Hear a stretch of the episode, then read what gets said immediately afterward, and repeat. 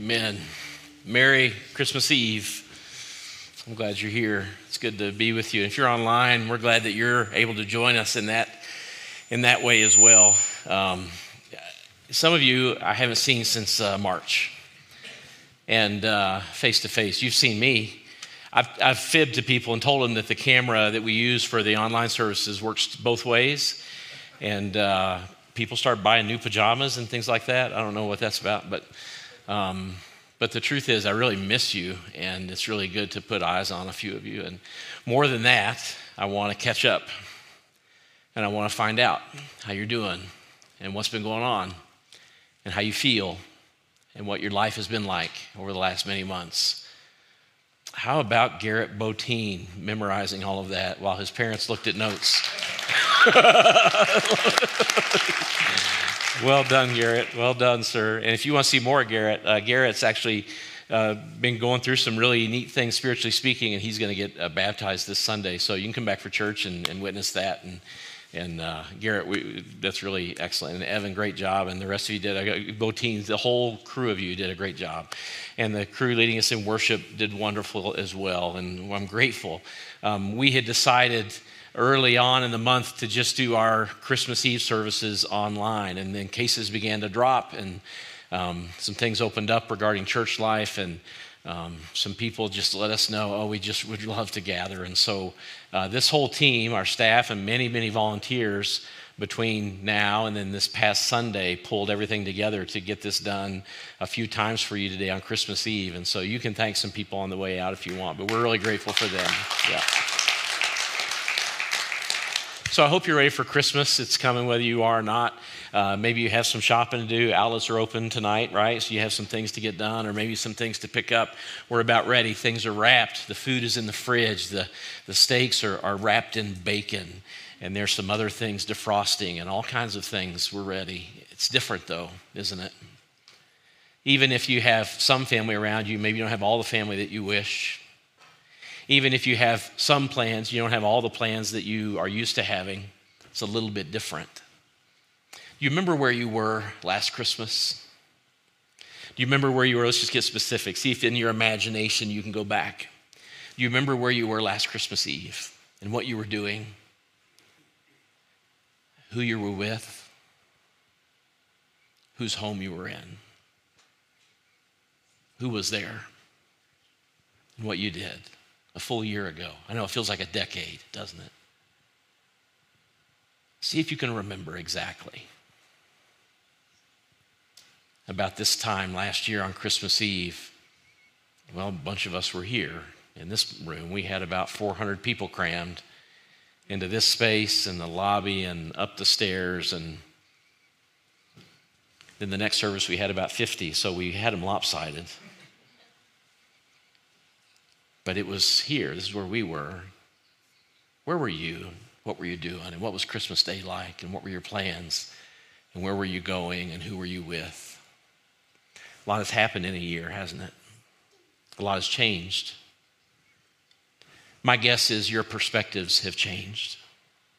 My guess is that many of your thoughts about life and what matters, and maybe even who matters, and who you want to journey with, maybe those things have changed. Some of your priorities have changed, maybe your values. Maybe some of your anxieties and fears have taken over. But if you've been with us over the last month as a church, or maybe you've watched online, then you know that we've been digging hard on this idea of hope because we believe that hope is absolutely essential if you're going to make it. If you're going to make it, you got to have hope and that hope isn't some wispy idea. We've been trying to define it and use scripture to give us guideposts to help us down the path. And so I wonder if you could transport yourself back to last Christmas just for a moment in your imagination. And if you could, if there was a, a present left under your tree, maybe a pretty big one, you know, yay big, one of those things that you look at and you really wonder what's behind the wrapping. And maybe it would be the last thing that you would unwrap. And as it sits there, if you knew deep down within your heart, I, I, if I want, I can go open it. But if I do open it, there are some things in there that maybe I might not consider a gift at first. What if when I open it, what I'm going to have to deal with or face or come to terms with are things about hope and life? What, what if there's some things in that box that are going to come upon me in the year 2020 that I may not choose or pick if given the choice? What if I'm going to have to face some financial difficulties or some strained relationships? What if I'm going to have to face uncertainty when it comes to you fill in the blank, whatever was the toughest thing for you this year? Would you have opened it or would you have left it? In other words, the shifts and the changes that you've gone through over the last 12 months, are they things that you yet can say that you are grateful for? That you could give thanks for? That even though you've been through maybe the valley of the shadow of death or times of uncertainty or anger or anxiety, whatever it is that is kind of your go to emotion when things aren't going the way that you intended or hoped or planned? Can you still cling to who God is and what He's doing? Would you open that gift? If you could go back 12 months today, or would you take a different path? We said early in the series that we're in, that wraps up tonight, that hope requires relentless and gritty and intentional work. I think we have this impression that hope is something that we just have when life is going well, or when we can predict, or when we feel good about who we are or what might happen tomorrow. I think we believe mistakenly that hope is the kind of thing that only exists for people whose lives are turning out as they had hoped and planned. But we learn through all the literature, through all the examples, through all the stories of history that hope matters most when you find yourself in a concentration camp or unemployed or in a loveless marriage or uncertain about your health. That's when hope gives you oxygen to breathe and a path to survive. That's when it matters the most. That's what hope is. And over the last 12 months, especially the last 10 months, I've come to believe that hope isn't real unless it's been through a grinder. You know what I mean? That, that hope is just a, it is a flimsy emotion unless it's been put through some sort of test. And it makes me think of the grinder that my mom and dad would use the day after Thanksgiving to make turkey salad. Have you ever seen one of those? Sits on a counter and just has a crank, and you put in whole turkey. It looks good and juicy. When it comes out the other end, it just looks gross and nasty. They make turkey salad out of it. They love it. I can't stand it. But they, this is what they do. They crank it and it comes through this grinder and it's something different on the other side. I think that's what hope is. I think hope is this thing that when it comes through a grinder, it's been tested and it's been burned, and what's left is the gold and it's the good stuff and it's real. And so I wonder about your hope. And I wonder about the journey you have been on and the grinder you have been put through. And if you're coming out on the other side with a bit of realization that God is here, He is with you, Emmanuel, He will not leave, and He will give you the hope that you need to survive. And I can think of no better story than the Christmas story to teach us about that hope, which is why we've been through it the whole month of December, centered around this candle of hope now, when we get to this moment in the story when things begin to pick up steam, to pick up some velocity, this is what happens. When Luke tells it, he says this. So Joseph, he went up from the town of, of Nazareth in Galilee to Judea. He's not going up like we think of in north, but he is going up in elevation because the road is a tough road and it does go up and up and up to Bethlehem, the town of David, because he belonged to the house and line of David. This was the prophecy that the prophet Micah had given hundreds of years before that the Messiah would be born in the town of David, the town of Bethlehem, because he would belong to the line of David. And so Micah prophesies about this little town named Bethlehem, and he talks about how glory would come from it and how beautiful it would be but it's interesting Joseph, Mary, neither of them are from Bethlehem. but because of history, there is now a, a census. Because Rome wants to tax, there's a reason to be traveling. And so Joseph begins to make a journey. Now, the journey he makes is different than the journeys that you and I make these days. The journey that Joseph will make is gritty, it's intentional, and it requires hard work. It's just like the hope that you and I have. This gritty, intentional journey is that way because, well, first of all, it's about 90 miles from Nazareth to Bethlehem. And when you go down the path to make your way to Bethlehem, you're going to follow the, the flat area near the Jordan River for a long period of time, and then you're going to begin to climb some hills west over into the town of Bethlehem. The flat area sounds like it might not be too bad, but it's a little bit treacherous. It's because it's near the River Jordan. It's a forest, and you know what's in the forest if you've read any fairy tales. All of the animals lions and tigers and bears, right? They're all there because they can have cover and they can hide and they can forage and they can eat and they can kill each other, and this is where they're traveling. There's animals of the human kind as well. Bandits were famous for living along this path because they would take what they wanted and take their plunder and move on. The journey was 90 miles. On a good day in antiquity, somebody might travel 20 miles if they were alone or if they were in a hurry or if they didn't have a big pack. But Joseph wasn't alone. Mary did have a big pack. And so their journey, maybe at best, on any given day, would be about 10 miles at the most. Luke says that Joseph went, and he went there to register for tax purposes with Mary, who was pledged to be married to him, and she was expecting a child. So if you've done the math and you've figured out this is about a nine day journey for Joseph and Mary, and it's across treacherous land in the winter. We don't know when they traveled, really, what time of year, but if it were winter or even early spring, it would have gotten freezing at night, maybe up to about 30 in the day. Even if it was in the spring and not the cold of the winter, they would have had the winter rains or maybe the heat of the summer. It's a bit like Colorado, you know, the weather's beautiful until it's not. And then when it's not, they had to travel and move and they didn't have the shelter that you and I have when we move about inside our car. Don and I took all kinds of journeys over the summer. In our little COVID camper, we went all kinds of places. And when we did, I had air conditioning or heat. I had XM radio, and I had all the snacks I wanted in the company of my beautiful wife. They walked in sandals, fabric shoes, in the elements, 10 miles a day, nine days straight until they made it to Bethlehem. It's a journey. I mean, at some point, Joseph had to think, come on, Lord, couldn't you have picked somebody that at least lived in Bethlehem? I mean, why'd you have to make it this hard?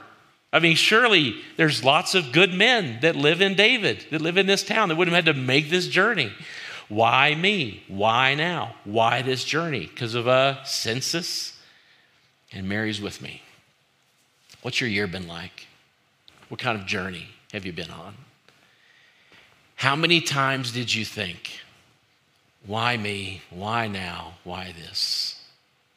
Why do we have to deal with this? Online school, no school, working from home. We thought it would be great to hang out together for the first five days, and now we can't stand each other. You talk about 2020 in 10 years and you will remember some of the good things and some of the hard things, but you'll remember the growth that occurred in your life because of the journey that you were on. It seems every bit of history I've read this year, every book I've read, fiction or nonfiction, I've been paying attention to the difficulty and the pain that people experience when they're on a journey. And that's what we're on right now.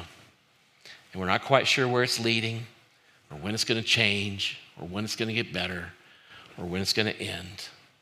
But this is the journey that we're on. I love poetry and I love Christmas poetry. One of my favorites was written back in the 1800s by Henry uh, Wadsworth Longfellow. It's called Christmas Bells. It became the, the popular song, I Heard the Bells on Christmas Day. And before it became that song, he just penned the words as a poem. And it begins with that famous phrase I heard the bells on Christmas Day. And then toward the end, he writes this stanza, which is not very Christmassy, to be honest. And in despair, I bowed my head. There is no peace on earth, I said, for hate is strong and mocks the song of peace on earth and goodwill to men. I've referenced it before at Christmas here in church. Henry was depressed when he wrote it. When he wrote it, he was deeply depressed. He wrote it in 1863, not that far from Christmas Day. In 1861, his wife passed. His wife, he would probably call the love of his life. Uh, her name was Fanny, and they had six kids together. They'd been married 18 years when she died. Some of the kids were off, most were off. They had still a couple at home, but she was busy on that day, one summer, 1861, putting locks of the kids' hair in envelopes for memory and folding them over and dripping hot wax onto the envelopes. Somehow, the wax from the candle came in contact with her dress and it caught on fire. The next day, she died from her injuries from that burn.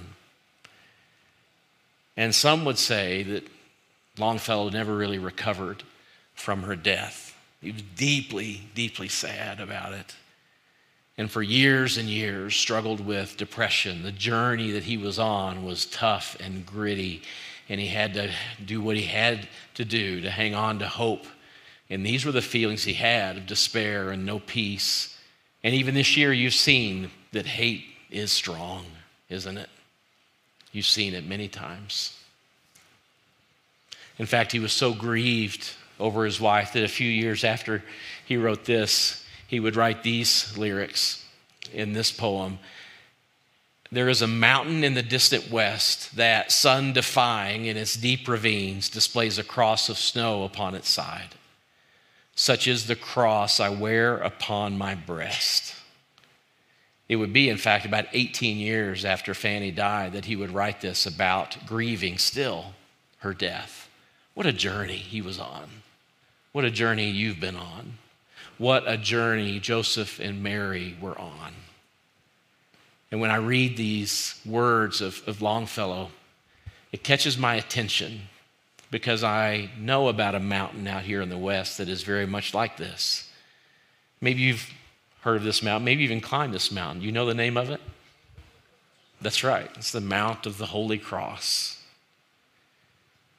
Back in the 1800s, there was a, some folklore about this mountain out here in what was known at that time as the Colorado Territory. It wasn't even a state yet.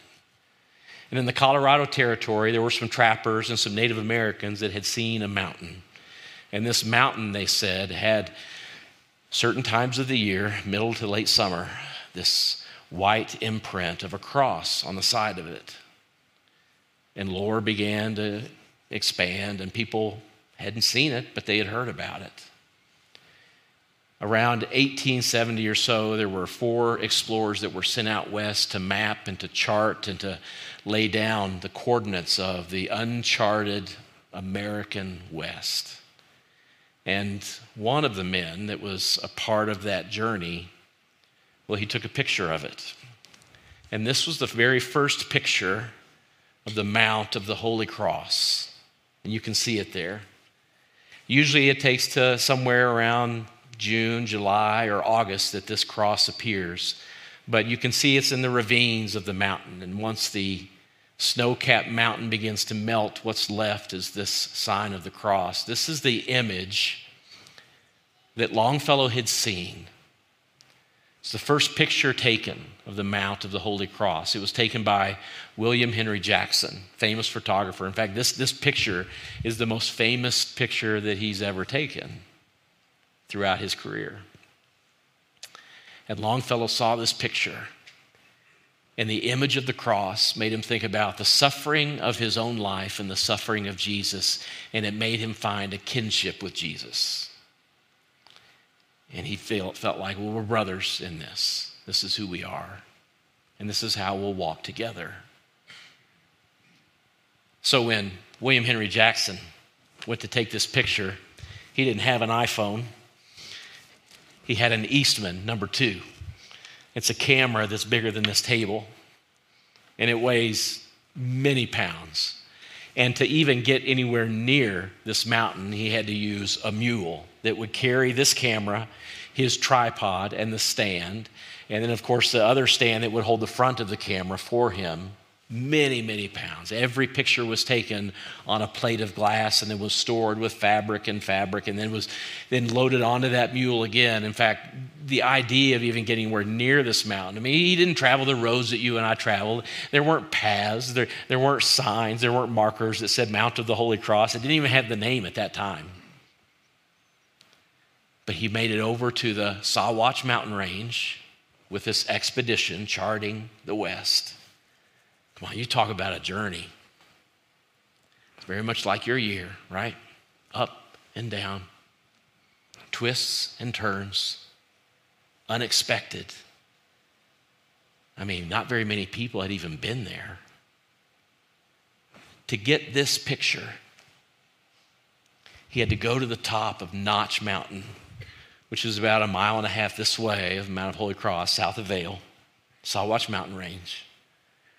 In fact, here's a little trivia, and most people don't know. You may not have even seen this picture, but this wasn't even the first picture that he took of this mountain. He had taken one. In fact, he had dozens of pictures that were loaded in glass on the back of this mule that was walking around mountain passes and along with his assistants, all of them helping carry all of his gear. And the mule lost his footing and broke somewhere in the neighborhood of a few dozen pictures. And so they had to go back up that same path to the top of Notch Mountain, which in itself is a 13er, to get this picture. It's the best view of the Mount of the Holy Cross that you can get in the mountain range. And he took this picture. Everywhere I turned this year, I read stories of hard journeys and it made me think about you and what you're facing and how hard it is to raise kids in the middle of a pandemic, when school is uncertain, when your job, finances, when even your future is uncertain. But I'm reminded of the people in history like Longfellow and Jackson that took journey after journey that was hard. And so when he writes this passage in this poem, the snow cross. There is a mountain in the distant west, sun defying, in its deep ravines displays a cross of snow. It reminds me that you and I, we bear a cross as well. And it's the image of the cross that's stuck in his mind. And it reminds me that the journey that we're on is not that different than the journeys of the people that have come before us. And then he began to confess that he felt despair and no peace. Longfellow, he was no stranger to grief. When Fanny, his, his wife, passed, well, she was his second wife. His first wife, they were only married a few years. His first wife was pregnant and lost the baby through miscarriage and eventually died because of that incident. Longfellow courted Fanny for seven years before she even said yes to a possibility of a relationship. And then she finally did. And as I said, they had six kids together. The grief he felt was so deep and so strong that on Christmas Day, when he heard the bells, these were the feelings he felt. And it wasn't just because of his wife's passing. As I said, the poem was written in the middle of the Civil War, 1963 about a year before, Longfellow's son enlisted in the war. He didn't want him to go, but he went anyway. And then he had gotten word that his son had been injured, gravely, he thought, maybe mortally. His son came home, was being nursed back to health. And just a few days before Christmas in 1863, he got word that his son would likely recover. It would take a while, but he would likely recover. And then he woke up on Christmas Day and wrote this poem and ended it with this last statement. Then pealed the bells more loud and deep. And he says this God is not dead, nor doth he sleep. The wrong shall fail, the right prevail. with peace on earth, goodwill to men. The journey Longfellow or Jackson or Phil or Josh or any of you took over the last year is not that different than the journeys of these men. And it's not that different than the journeys of Mary and Joseph as they left Nazareth and made their way to Bethlehem. It's fraught with peril, difficulty, ups and downs, over hills, down through valleys, fear of danger, difficulty, discouragement, and hope being sapped away as you deal with the day in, day out, mundane details of life. Nine days on the road. Mary and Joseph finally make it to Bethlehem. And here's what Luke says While they were there, the time came for the baby to be born. And she gave birth to her firstborn, a son. Now, when Luke writes this, he's going to finish his entire gospel. He's done all the research, the church has started. Luke has seen everything take place that you and I know take place in the life of Jesus. But with these understated words that fit an understated king, Luke is able to convey to us the incredible moment when God in history steps into time like he has not done at any other moment.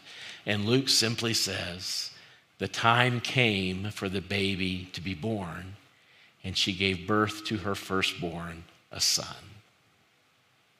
She wrapped him in cloths and placed him in a manger because there was no guest room available for them. It's a beautiful set of verses, but I prefer the King James. Here's what it says and so it was that while they were there, say it with me, the days were. It's a great phrase, isn't it? It's very difficult to translate into Greek. In fact, the Greek doesn't have the word time in it. The days were accomplished. And then what is said next in the Greek, I think, is best translated in this that she should be what? In fact, Mary is delivered. I mean, make no mistake, Mary does the heavy lifting here, right? She has the nine month evidence of pregnancy right in front of her, and she has a baby that night in Bethlehem. She delivers Jesus physically, viscerally, in all the ways that a baby is born. But of course, Mary and Joseph and me and you, we are delivered because of his birth. This is what it means when Luke says, the days were accomplished. I'm grateful for a season at the end of 2020 when we can slow down and take a breath I'm grateful that we could spend some time together, face to face, some of us, and online, dispersed as a family, knowing that a time is coming when we'll all gather again together. My hope is that you will take stock on the journey that you've been, where you've come from, what you've experienced, where your doubts have risen up and where your anxieties have taken over, and where your trust has waned and what you did to build it back again. You're on the precipice, the crossroads of a new year. It's a perfect time for you to look back, consider, and reflect, and prepare to move forward into a new year. But as you do, may you walk with this truth deeply embedded in your heart and in your mind. Christmas is the reminder that God has not forgotten you. He knows your name and He walks with you and He knows your journey is hard. He has authored every hard journey that has happened since the beginning of time. And somehow through those hard journeys, we find despair and fear. And through that despair and fear, anxiety and anger, our hope comes out on the other side as if through a grinder, and it is made new. And so our hope is not in anything temporary. Our hope is in God and God alone.